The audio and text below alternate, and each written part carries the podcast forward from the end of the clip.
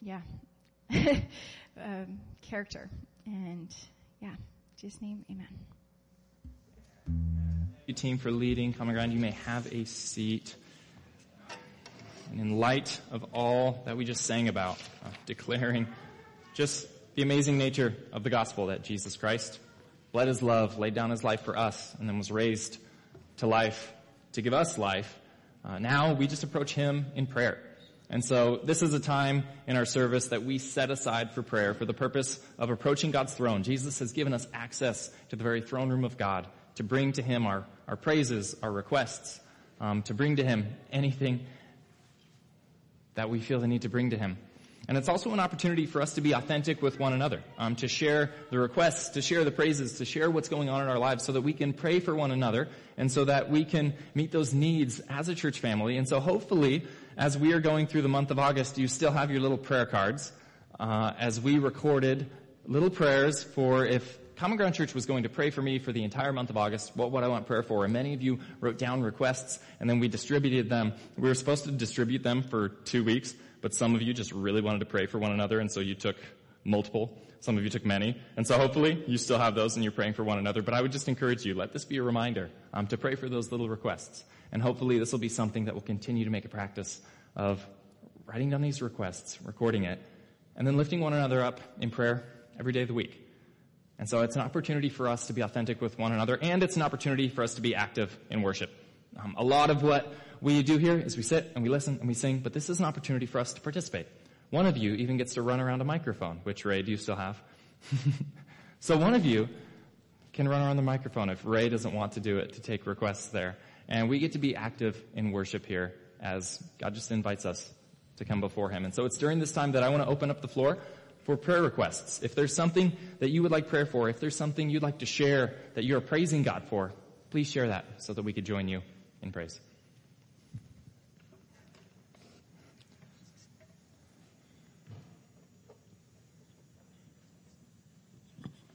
Hi, I'm Ted.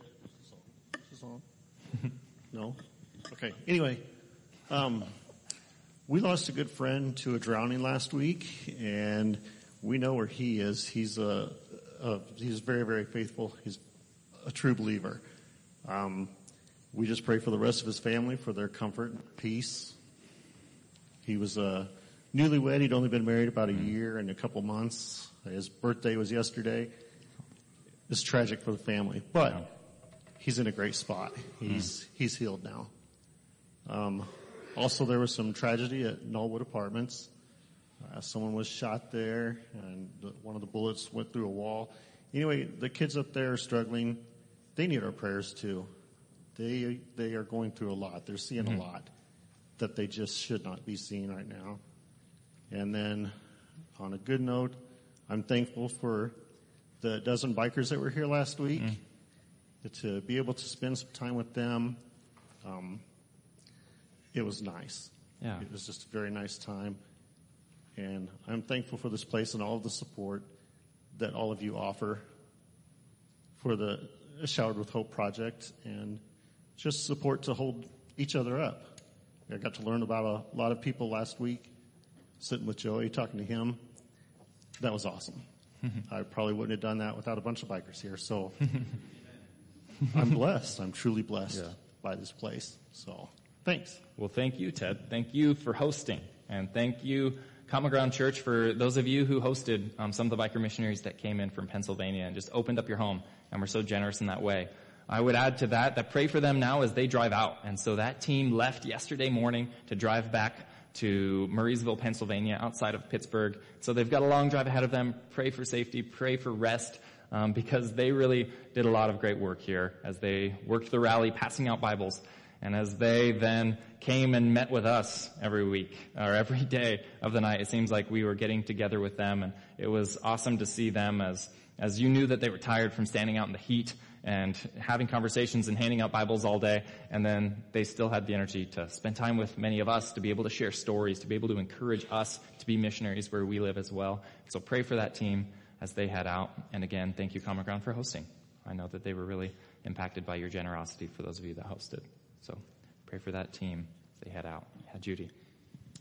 Um, I just want to remind everyone about the Alliance magazine, uh, Alliance Life it's called, and it has a lot of good information in about what's going on internationally, and it gave statistics for 2021. There were 722 international workers serving am- among 150 people groups in more than 150 cities. So we need to pray for them and learn more about what they're doing. Yeah, that's a good reminder, Judy. Thanks for reminding us of the bigger family we're a part of.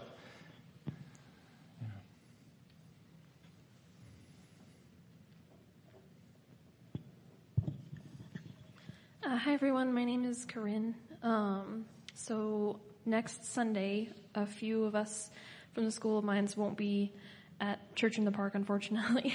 Uh, we will be at the uh, orientation worship service that the campus ministries at Mines hold every year. Um, so please keep us in your prayers as we're putting on that service for the new freshmen. Uh, pray that we would be bold in uh, just getting to know new people and letting them know that they're welcome on our campus. hmm Yeah. Yeah, we're really excited for the work that you guys all do, whether it be InterVarsity, Campus Ventures, um, that you guys do on the campus. So we're going to be praying for that event. Yeah. Hello, my name is Joey. Uh, some of you may know that uh, me and Lindsay uh, had both of our brothers here this summer, my brother and her brother, um, working summer jobs here. And they, um, with Stephen, my brother, leaving yesterday, are approaching empty nesters, nester status. Yes, yes.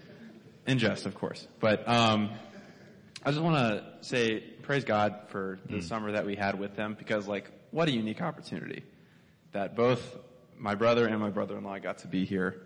Um, we got to spend a lot of good time together. I got to know my brother-in-law a lot. Um, got to know my brother as an adult a lot as well.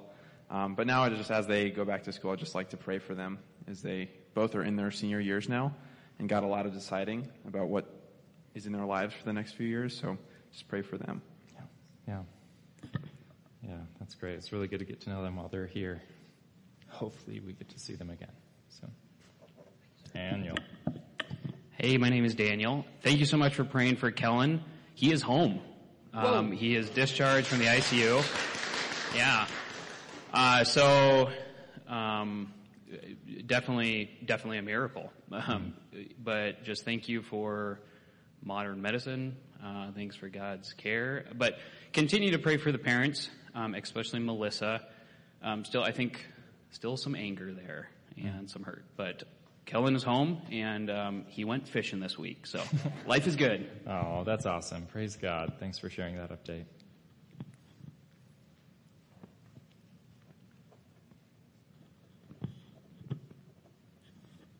Hi, my name is Antonia. I would like to ask for prayers for my grandma. Um, she is uh, nearing the end. She's not really eating or drinking that much anymore, and um, it's taking a lot of medicine for them to keep her um, out of pain as um, the cancer um, takes its final tolls. So, just prayers for her. Um, she's a believer, so she will be okay um, prayers for all of her eight kids. um, they are um, taking turns, um, taking shifts, being with her at her bedside, and then staying with my mom and her brother, who are the closest kids living um, in the area. Um, and they're having a really hard time with it. So just Mhm. prayers for my family, please. Will do. Thanks for sharing that.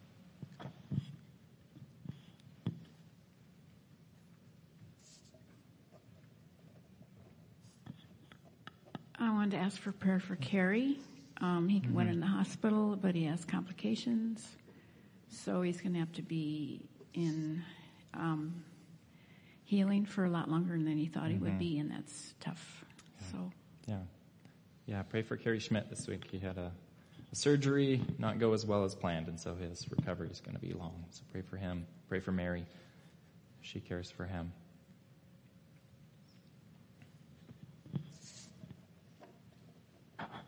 You probably don't want to give me the mic. Is this about Ray? okay. No. Um, speaking of surgeries, my younger sister has um, fairly major surgery on Tuesday, and um, just praying that she will have a speedy recovery. I'll be going out and staying with my mom for three nights, and um, so just lift that my sister up in prayer. And our son had surgery on Friday to repair a torn meniscus. I guess he won't be disc golfing for a little while. Um, and their their family's kind of going through a rough time. My daughter-in-law did something yesterday and injured her her hip, and they've got a two-year-old and a four-year-old, to, and they can't run around Yeah. and chase them right now. So lift up lift up their family. They're. Man, we'll lift them up and we'll lift up you too. And you too, Christina, because just the way that you guys care for your family is really beautiful. And I know it takes a lot out of you. So praying for energy and strength for you. Well, if that is all for this morning, Ray, thanks again for running that microphone around. Um, then hopefully uh, you wrote some of those down, or if one of them stuck out to you, I would just encourage you um, to revisit that this week, or maybe just um, to focus in your heart and minds as we pray right now on that one. But with that, let's turn to the Lord in prayer.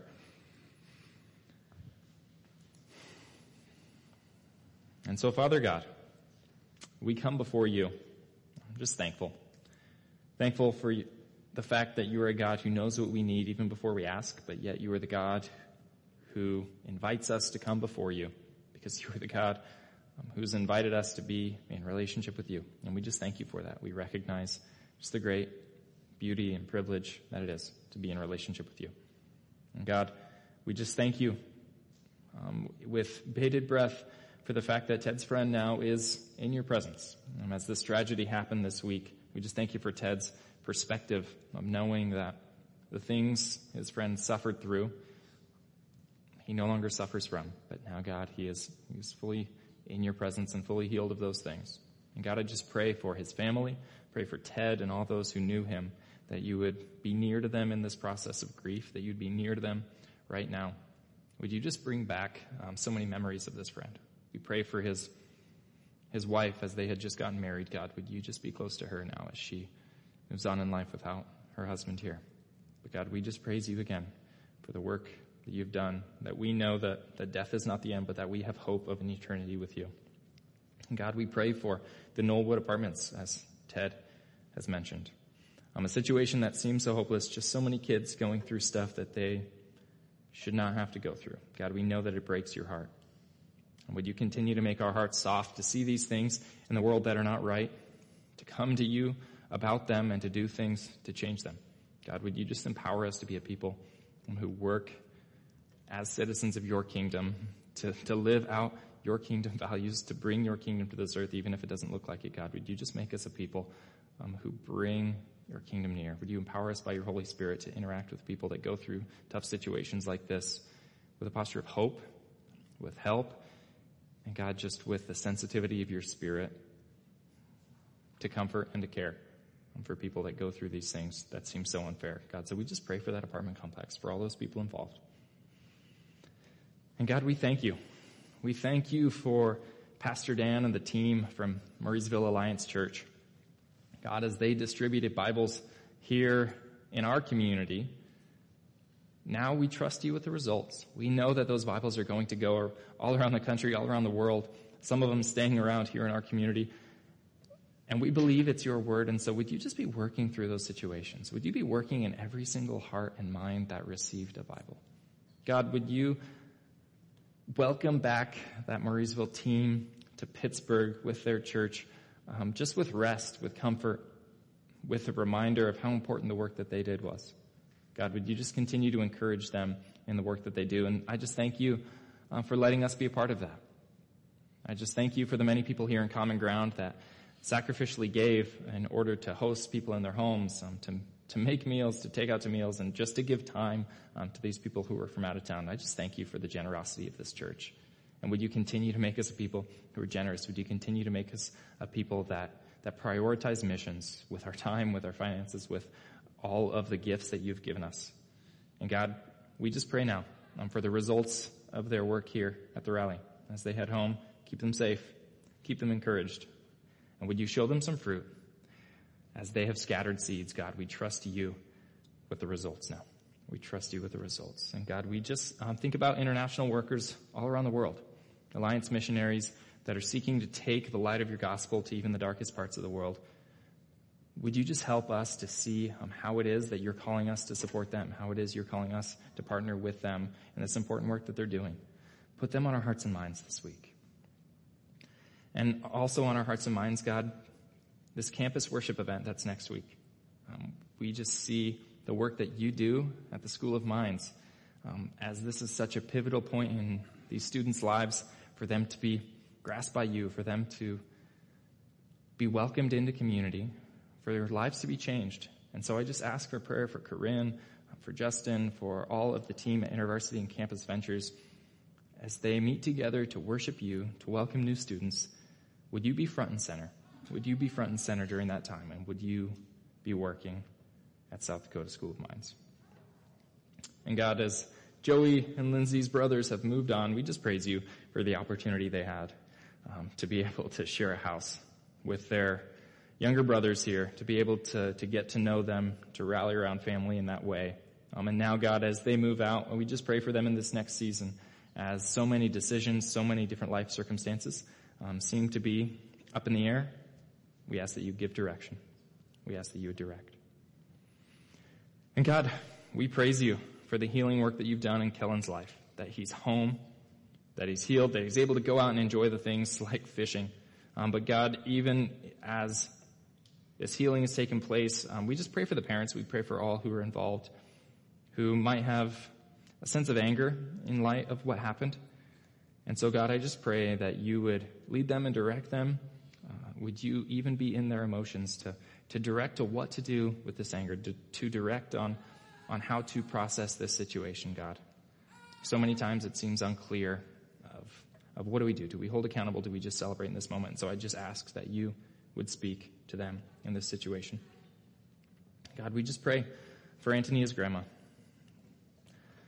for this season where it appears that she is nearing the end of her life, God, would you just be working in her family's life as they seek to care for her? And would you maximize these moments that they have with her mother, with her grandmother? Would you just bring them closer together as a family during this time?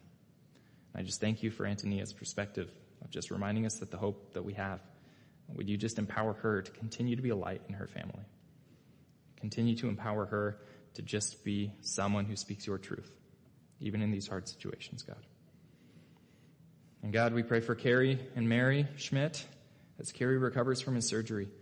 Um, again, we, we ask for healing in this unfortunate situation. We ask that you would continue to encourage them as, as the care seems hard, as he's not able to use his leg, God. Would you be near? Would you put them on our hearts and minds that we would reach out to them, that we would talk to them? God, remind me this week and would you help us to care for them as, as the recovery now seems so much longer than they thought? And God, we just thank you for people in our midst who care for those who are recovering, like Ray and Sally. We just thank you for the testimony that they are of what it looks like to be your hands and feet. And so now, as they seek to be their, your hands and feet to her sister, to Caleb, to their granddaughters, I ask for strength, for encouragement, for energy, and just for hope in so many of these situations, God. I just thank you for Ray and Sally. Would you continue to empower them to be the grandparents, the parents, the siblings that you've called them to be? And would you encourage all of us to take that example and to be your hands and feet in our families as well? And so, God, we just lift up their family members as they recover, as they have surgery. Would you keep them safe? And God, now as we turn to your word, we thank you for speaking to us. We thank you for being a God who has invited us into relationship with you, who invites us to come before your throne, for hearing us. And so now, God, we ask that you would work. We ask that you would work through these prayers we have prayed. We ask that you would work through your word that we will look at today. And would this not just be more information, but God, would you use this to bring us closer to yourself, to make us more like yourself? And to take your gospel to the world. And we'll trust you in that. And so, Jesus, we love you. It's in your name that we pray. Amen. Amen. Well, thank you for joining us in prayer. And now I'm going to invite you to pull out or turn on your Bibles and find your way to Matthew chapter 6. Because we will be starting in verse 25 today as we continue on in the Sermon on the Mount, as we look at this condensed collection of some of Jesus' most well-known teachings. We are now in verse 25. And we will be looking through this little section from 25 to 34 as we seek to live as citizens of God's kingdom. We see all of these different areas of our lives in which Jesus speaks into, in which Jesus offers his help, in which Jesus reminds us that we're not alone here, but that we have his Holy Spirit empowering us to be like him, to be with him, and to live out his kingdom here on earth. And so today, that's where we will be. It's verse 25 through 34. And I want to just start off before we get any further with reading this passage. And the words will be on the screen as well. So follow along with me. Matthew chapter 6, verse 25. Therefore I tell you, do not worry about your life, what you will eat or drink, or about your body, what you will wear. Is not life more than food, and the body more than clothes? Look at the birds of the air. They do not sow, nor reap, nor store away in barns, and yet your heavenly Father feeds them. Are you not much more valuable than they? Can any one of you, by worrying, add a single hour to your life? And why do you worry about clothes? See the flowers of the field? They do not labor or spin, and yet I tell you that not even Solomon in all his splendor was dressed like one of these. If that is how God clothes the grass of the field, which is here today and tomorrow it is thrown into the fire, he will not, will he not more, much more clothe you, you of little faith? So do not worry, saying, what shall we eat, or what shall we drink, or what shall we wear? For the pagans run after all these things, and your heavenly Father knows you need them. But seek first his kingdom and his righteousness, and all these things will be given to you as well. Therefore, do not worry about tomorrow, for tomorrow will worry about itself. Each day has its own trouble, or has enough trouble of its own. So today, we are talking about worry and anxiety, and it seems pretty simple enough, right? As Jesus says, just don't do it, right? Just don't worry. But I don't think it's quite that simple, is it? Uh, I know for myself, I do worry about a lot of things. Um, this last week, I was a little worried about going to Sturgis with the bikers. That was kind of nerve-wracking for me. Never done that before. It's during this season that I'm a little worried about having a baby in a few months and all that you have to do with that. I have never really been around babies. I've never changed a diaper. I've heard it's kind of like a potted plant. You just have to give them food, water, and change them. But if our baby has our complexion, I'm really worried about sunlight in this time.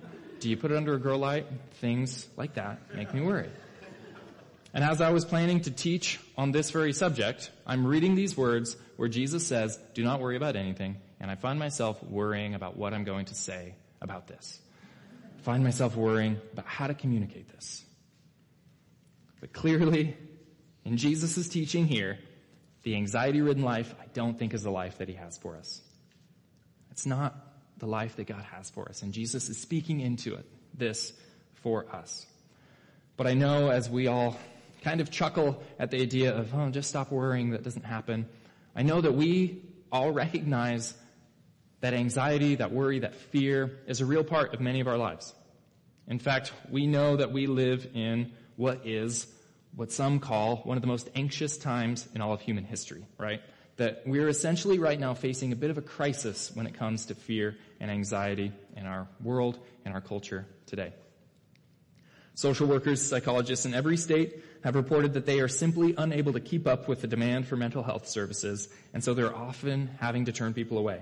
Children especially are very underserved in this.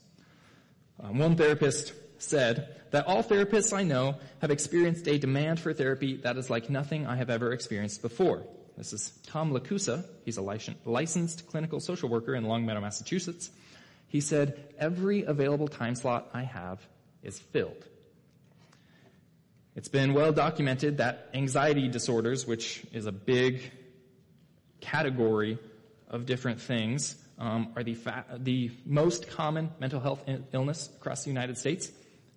And numbers just continue to increase. Currently, over 40 million adults every year are diagnosed with one of these anxiety disorders, which makes up over 19% of the population.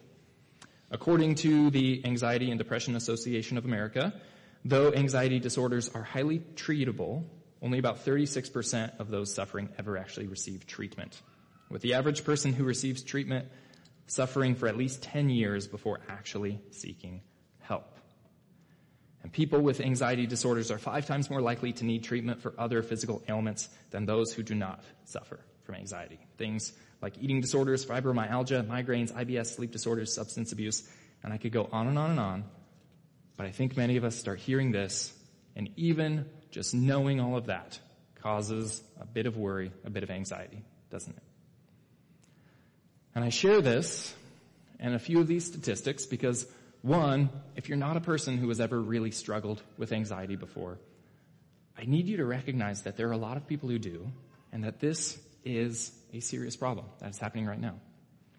And many of you probably have experienced, whether it just be some acute situational anxiety, or maybe this has been affecting you for a long time, um, but you've recognized this, you've experienced this, and you know that this is indeed a problem. And for you, you're probably wondering, well, what does Jesus have to say about that? What does the Bible have to say about my anxiety? And so today, as I attempt to walk through what Jesus teaches on this, where he just, it seems so simply, where he just says, do not worry, um, I just want to put a preference at the very beginning and recognize that there's some of us who are very familiar with this, some of us who are not. But either way, I think we all have to recognize that the church hasn't always done the best job at helping with anxiety or worry. Someone had to say it. but we haven't always done the best job. Uh, many of us, very well meaning, have probably said things that we shouldn't say to someone struggling with anxiety. Uh, and many of us, maybe we have struggled with it, and this well-meaning sign um, is essentially what we've experienced, right? Don't let worries kill you. Let the church help. And so I think even as well-meaning Christians, as we seek to want to help others, I just want to give us two unhelpful postures or unhelpful responses to anxiety, to fear, to worry before we move on. And the first one, the first thing that I would say is just not the most helpful response, is just have faith. Um, just have faith and you'll be fine. Like I realize there might be a kernel of truth in there because as we read this passage, it seems to say that Jesus just says, hey, don't worry, just have faith in God's provision. And Jesus' way of speaking authoritatively about this issue, I think can lead us to want to oversimplify as well. Just have faith. All your fears and anxieties will go away. Um, but I really want us to see how, if that is our only response, if we are just going to say to ourselves, say to others, just have faith, that in so many cases, all that does is mocks or belittles the fear, the anxiety, the situation that a person is going through. And even worse, in some moments that can even condemn someone. That can even be essentially a statement of, well, because you have this, you don't have faith. And let me remind all of us that Jesus in the Garden of Gethsemane experienced a very intense moment of fear and anxiety, and no one had more faith, no one trusted God more than him in that moment. So just have faith, not a helpful response. Also, not very helpful is, it's just the way I am, or it's just the way the situation's gonna be. Now this is just the way that it is. And I really think uh, this is an unhelpful response to say to ourselves or to say for others because this is just adopting the worldview of determinism. This is just the way it's going to be. I'm going to struggle. Just leave me alone. And of course, we do have to recognize that there are so many situations in which some of us are genetically predisposed to anxiety, to fear, to these things. And some of the situations that have happened to us have been what has led to it.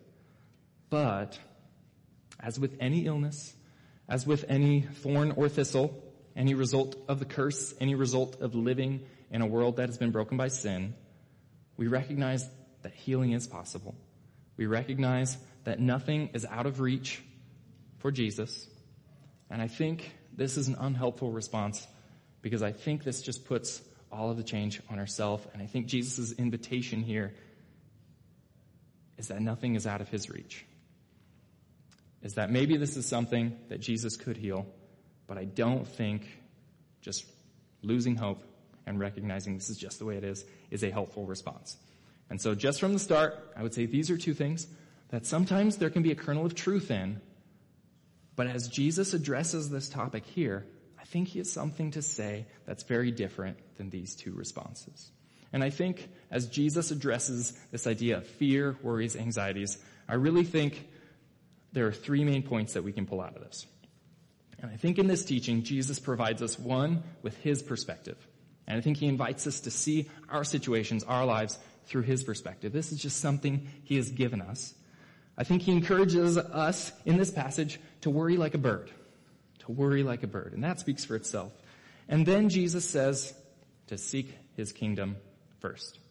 To seek his kingdom first. So that's where we're going to be looking at today as we look at this passage. What does Jesus have to say about my fears, about my worries, about my, my anxieties? And the first thing I think we see in this passage that we have just read is that Jesus gives us his perspective. And the perspective is that you have a father who is with you and who loves you. You have a father who is with you and who loves you. Now, so much of Jesus' teaching, all throughout the New Testament, but especially here in the Sermon on the Mount, is about perspective. It's about seeing the world the way that he sees it. It's about seeing ourselves the way that he sees us, right? Blessed are the poor in spirit. It's about seeing everything with Jesus' perspective. And here, so much of what his teaching here is about, I think is about opening our eyes to the heavenly perspective. Especially because when we get trapped in I think, kind of the, the swirl of anxiety and worry, where we are hyper focused on one situation that is just causing us so much worry. What Jesus is offering us is to have his perspective, to break out of that small hyper focus and to be able to see what he sees. And he does this by just reminding us, making us aware that our life itself is a miracle of the generosity of God. And he just talks about how you have a father. He's providing for you. Over and over, he says those things. In one sentence, he says, Is not life more than food and the body more than clothes? Right? Jesus is reminding us, well, God is, you're worried about food, you're worried about clothes. God has given you a body. He has given you life. And so to see your life through the heavenly perspective, recognize that God has provided these big, massive things. The miracle of life is much bigger than providing a little food. And the fact that you have legs, that's a much harder thing to pull off than making you some pants. And so what Jesus is saying here is that if your God has provided you these things, then the perspective that we're able to have is that He's a God who's with us, who provides for us. And when the temptation becomes to worry about these little things, He offers us His perspective. He offers us His eyes to see the situation. And what Jesus says here is that if our eyes are opened to a heavenly perspective, then we can even look at the simple things. We can even look at grass, at flowers, at birds. And he's essentially saying that you could walk around and see grass and be reminded that God loves you and is with you and cares for you. I have to recognize that I'm not always someone that sees the grass and is reminded that God cares for me, that He's with me. But this is the perspective that Jesus is offering us, right? That if God has created us, and if He's cared for us in all these different ways, then this is a perspective we can have to have hope for the future that He is the God who's going to continue to be with us, who will continue to provide for us, even in those situations that we're worried about. And Jesus anchors this on this statement are you not much more valuable than they? When he talks about caring about birds, about flowers, about grass, are you not much more valuable than they? And this is honestly one of those lines I tend to just move right past. I tend to just fly by. But I get the sense that if you have been struggling with worry, fear, anxiety, or maybe that God is not close to you, would you not fly by that line? Would you just recognize that you have a God who is with you, who cares for you, who values you. Jesus says we can have this perspective that when we are trapped, unable to think about anything else, he gives us his perspective to see all that he's doing, to see that he's with us, to see that he's providing for us. In 2 Kings chapter 6, there's this really interesting story that's all about perspective. Um, it's about how God was speaking to Elisha the prophet. Um, and at the time, the king of Syria was at war with Israel, but God was using Elisha basically like an undercover spy. Whenever the king of Syria would move his army to one city and plan to attack that city or plan to attack these people, God would tell Elisha about that so that they were able to move defenses, so that they were able to set up a sneak attack. Um, the king of Syria was really mad about this. Um, he was just thinking, if I lay on my bed and think about what I'm going to do, God is going to tell Elisha about that? How is that fair? And so he made the plan to go and to attack Elisha. He's going to attack the one that hears the war plans from God, right? Great idea.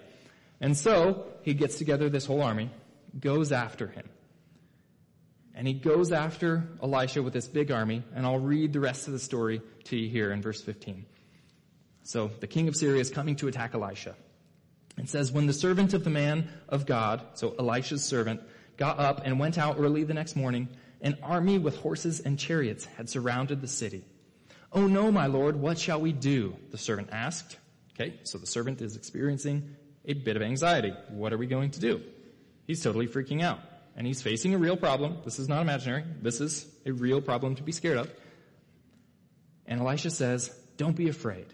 The prophet answered, Those who are with us are more than those who are with them. And I'm sure the servant was thinking at this point, like, okay, there's me and there's you. One plus one is two, Elisha. There are not more of us than more of them. But then Elisha prayed, Open his eyes, Lord, that he may see. And then the Lord opened the servant's eyes, and he looked and saw the hills full of horses and chariots of fire all around Elisha. And as the enemy came down toward him, Elisha prayed to the Lord, Strike this army with blindness. And so he struck them with blindness, as Elisha had asked. One, this is like a crazy story, but I love it, because here's this army wanting to come after Elisha. They said, Oh, you kept us from destroying that city. We're going to get you. Elisha just prays, God, make them blind. Boom, blind. Takes care of it. And the story actually ends then with Elisha like leading this enemy army basically to the, Israelite army so that they could take care of them. You'll have to read that part. But the point is, if this is a story about perspective, the point is that there was so much happening that Elisha and his servant could not see that God was doing. They were in a situation that looked hopeless. They were in a situation full of fear, full of worry. But this is the perspective that Jesus reminded us of as well that God is with us, that He's our provider, that He's our protector, that there is more going on than we can see. And especially when we get trapped in that hyper focus of worry about this situation, I think what Jesus offers us is His perspective. Psalm 23 verse 4 says that even though I walk through the valley, through the valley of the shadow of death, I will fear no evil. For you are with me, your rod and your staff, they comfort me. And I know this is a well-known verse, but it's well known for a reason. That we could be walking through the darkest valley, fear, anxiety inducing situation, but there's something that we can't see. And that is that God is with us. And we don't have to be afraid because of this. And this really, I think, is the power of God's perspective. And this is what Jesus is offering us to open our eyes, to open our eyes to see the God who's with us and who provides for us. So I think whenever we face situations that might cause fear, worry, would you simply pray the same prayer that Elisha prayed? Would you ask God, God, open my eyes and help me to see your perspective? God, help me to see what you might be doing in all of this. Because all I can see is this army coming for me. All I can see is this situation that's bothering me. All I can see is this conflict at work. All I can see is this situation. But God, help me to see what you are doing. Help me to have your perspective. Help me to see that you are the one who's with me and providing for me. So that's Jesus' perspective that he offers. I think the second thing that Jesus says to us in the face of fear and anxiety in this passage is worry like a bird. So in verse 6, Jesus says this. He says, Look at the birds of the air. They do not sow or reap or store away in barns, and yet your heavenly Father feeds them. Are you not much more valuable than they? Can any one of you, by worrying, add a single day or, or add a single hour to your life? Okay? So Jesus is not saying that birds are unable to die from starvation. He is saying that birds do what birds are made to do. They don't sit around and just analyze everything and worry about stuff. They do bird things. They just always seem to be doing bird things and bird stuff, right? They do what they're made to do. And so we, we need to worry like a bird. Because a bird doesn't worry if it will find food. It simply goes out and finds it. And what Jesus is saying here, I think, is that worry and fear is counterproductive, right? It's not actually helpful. And Jesus is wanting to move us towards, you know, an unconscious, childlike faith where we just follow him in all that he calls us to do. And if you remember what the Sermon on the Mount is here, it's basically like your introduction for a bunch of new Jesus followers. And what he's going to call them to later on are some pretty scary situations where he's going to send them out on mission, where he is going to send them out to, to expand the gospel from Jerusalem, Judea, Samaria to the ends of the earth. And they're going to have to trust him in that. But the worry, the fear, can cause us to freeze, can cause us to hide out and to not go where he calls us to go. And so he says here, worry like a bird, right? If we're meant to be with God, to be like God, to do what he did, well then this fear, this worry, this anxiety, it can get in the way of that. It, it's not helpful. It's not actually productive. It was Martyn Lloyd-Jones who says that worry about the future cripples us in the present. Not only is it not helpful for the future, but it ruins today. It ruins today. I think this is what Jesus is getting at here as he encourages us and as he speaks into our situation. Now, this word that in the NIV here says worry, and some of your versions might translate as anxious or anxiety, um, is the Greek verb merimneo. Um, it's an old Greek verb which is often translated to worry, to have anxiety, to be concerned. Um, but it's literally, it literally means to be divided or distracted. Or one dictionary described it as it's being pulled apart. And if you've ever experienced anxiety, fear, worry before, then you know that this does capture a lot of what that experience is like. Right? It's like we need to focus on one thing, but our mind is elsewhere. It's like we're pulled apart. It's like we're divided. And I know that many of us, we have seen this play out where we've had maybe our work suffer because we were divided. Our mind was somewhere else. Or we're trying to have a conversation with one person and another conversation is what is actually on the forefront of our mind. It's like we're not where we currently are. We're not present, right? When I'm anxious, like I get forgetful. Um, I will walk into the kitchen thinking I'm going to grab something, but my mind was on something else. I was just spinning my wheels there, and then I'm in the kitchen wondering, wait, what am I even doing here?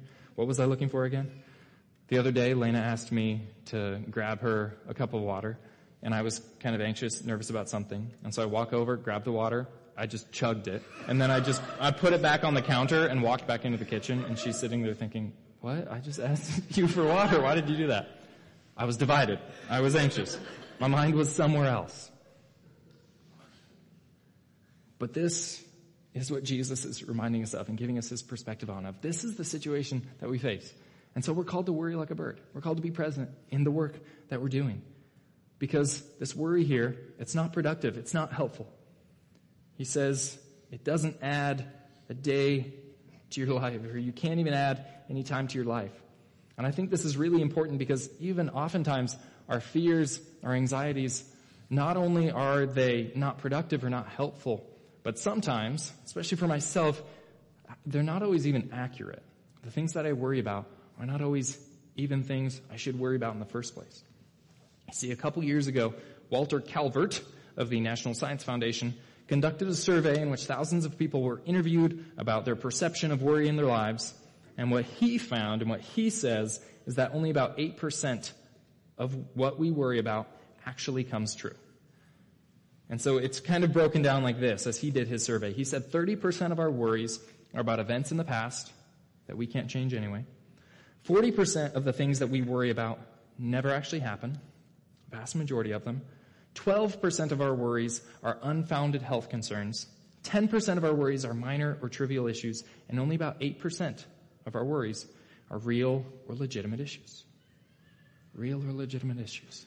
And we talked about it a few weeks ago how the devil's main way of coming after humanity is not with a sword, it's not with violence, it's not actually with a lot of these problems, chariots coming at us, but it's with lies, right?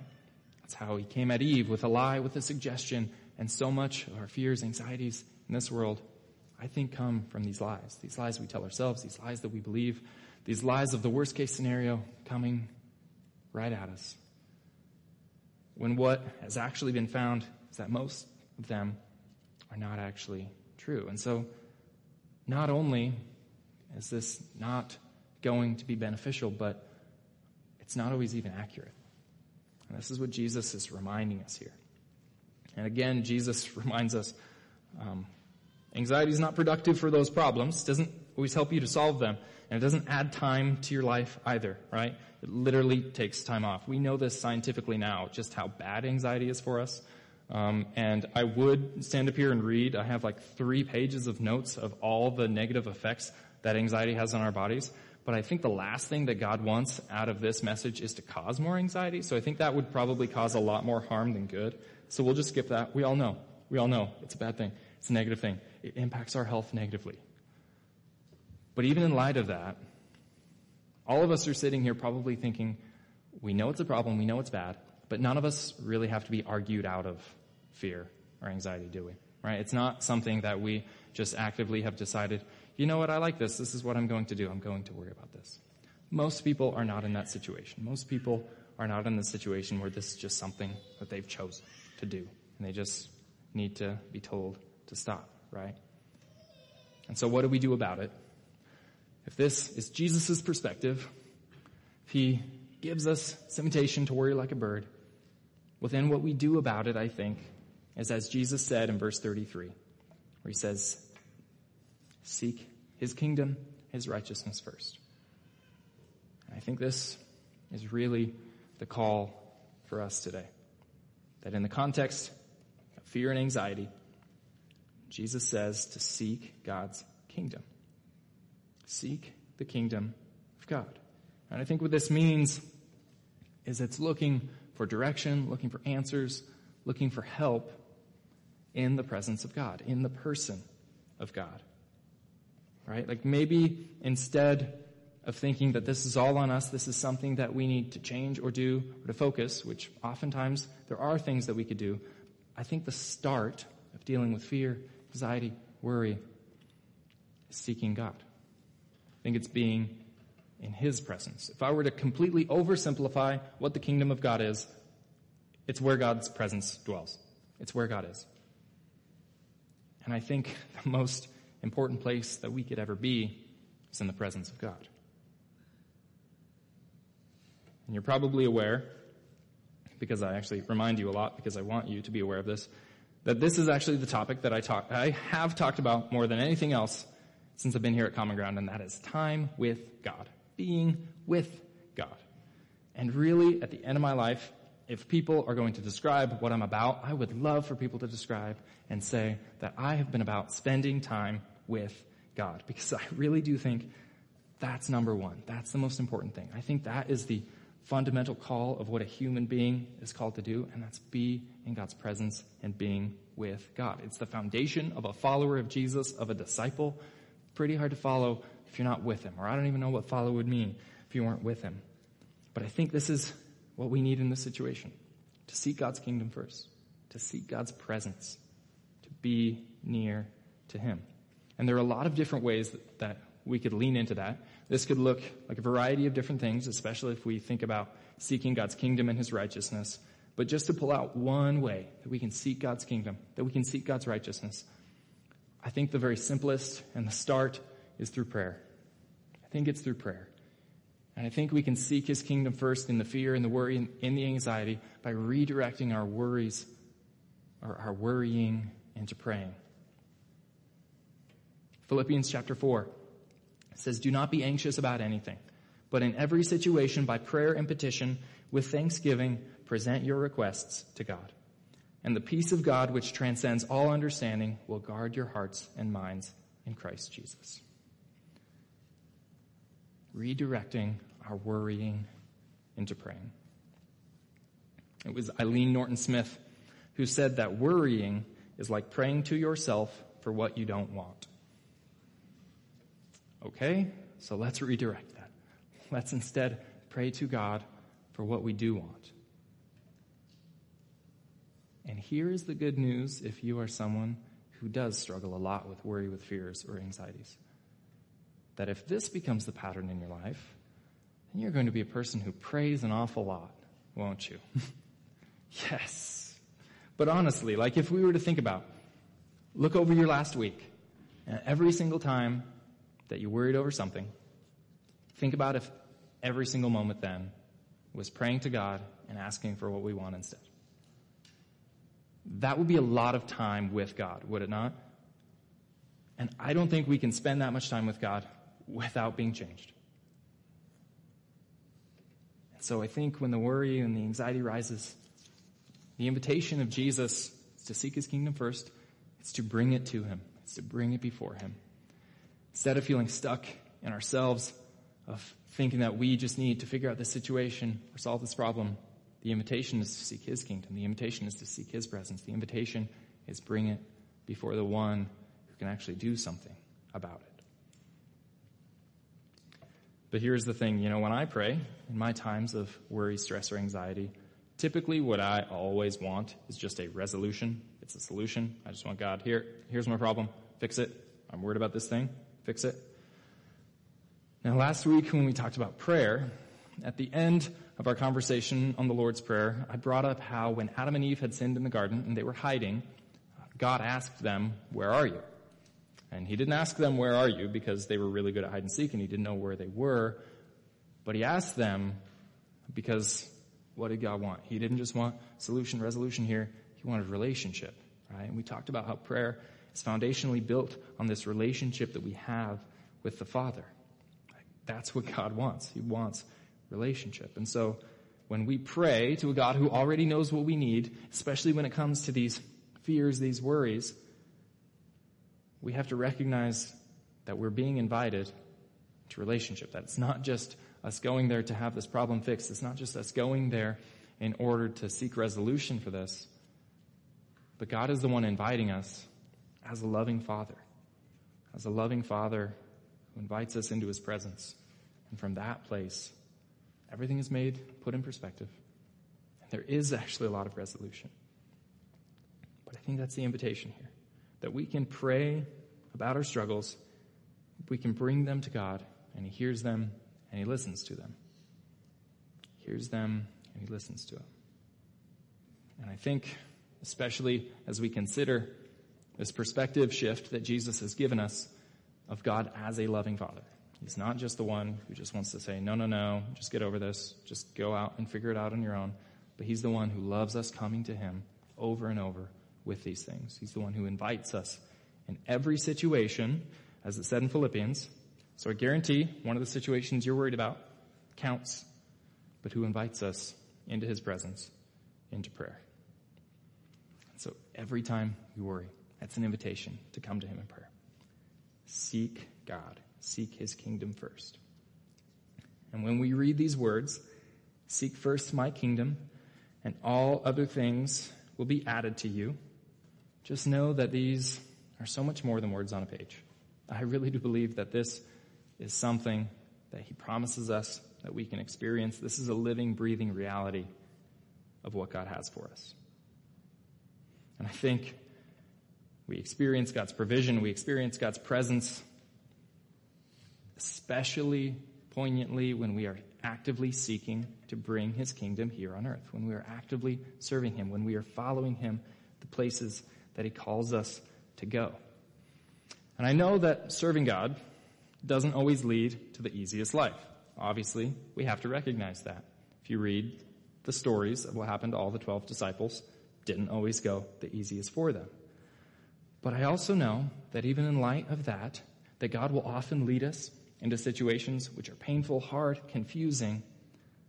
I know that if we do make God's business, God's work our focus, if we make His kingdom our focus, then we are in good hands. Then God will be the one taking care of us. And this is the promise that Jesus says here in this passage. That God says, Seek my kingdom first, and all others, all these things will be added to you. That God knows what you need, that He is your provider. That He is your provider. Now, I have a friend named Willie um, who his life just kind of messes with my theology a lot because I really do believe that God often calls us into very difficult situations where we're going to follow Him and it's not going to look like we have the provision that we need from Him, but nonetheless, He's going to lead us into that situation and it's very possible that we're going to have to suffer for Jesus. Well, Willie is the kind of guy that just has miracles happen to him all the time. Uh, one time we were fundraising for a mission trip, and he just literally found an unmarked envelope with all the cash that he needed for that trip on the street. Uh, one time he was coordinating a Young Life um, outreach, or not Young Life outreach, but a Young Life retreat. He was coordinating it, and the speaker backed out at like the very last minute. He's on his way to the retreat, runs into Bob Goff, tells Bob Goff about the situation, and Bob offers to be the speaker at the retreat. It's not really fair. So then, there was one time in recent history when Willie was sensing that God was calling him into a new season of life and ministry. He had been a youth pastor and he's saying, you know, I think God's calling me to something else. I was kind of talking to him about what that might mean. And he was saying, well, what I really want to do is disciple high school football players and coaches. And I said, that's great. That sounds like an awesome volunteer opportunity and a great hobby. Um, but you'll probably also have to like get a job or do something else in ministry in order to do that. But he was committed. Nope, this is what I'm going to do. I'm going to disciple high school football players and coaches. So he starts doing that. He starts having Bible studies, prayer meetings with some like teams from around his area. And of course, like what typically happens with Willie, is there just happened to be a family of former NFL players who also had like a mildly successful musical career in Polynesia, who found out about his ministry and just said, whatever you want, we'll support you. Basically just gave him a blank check. Done. Everything supported.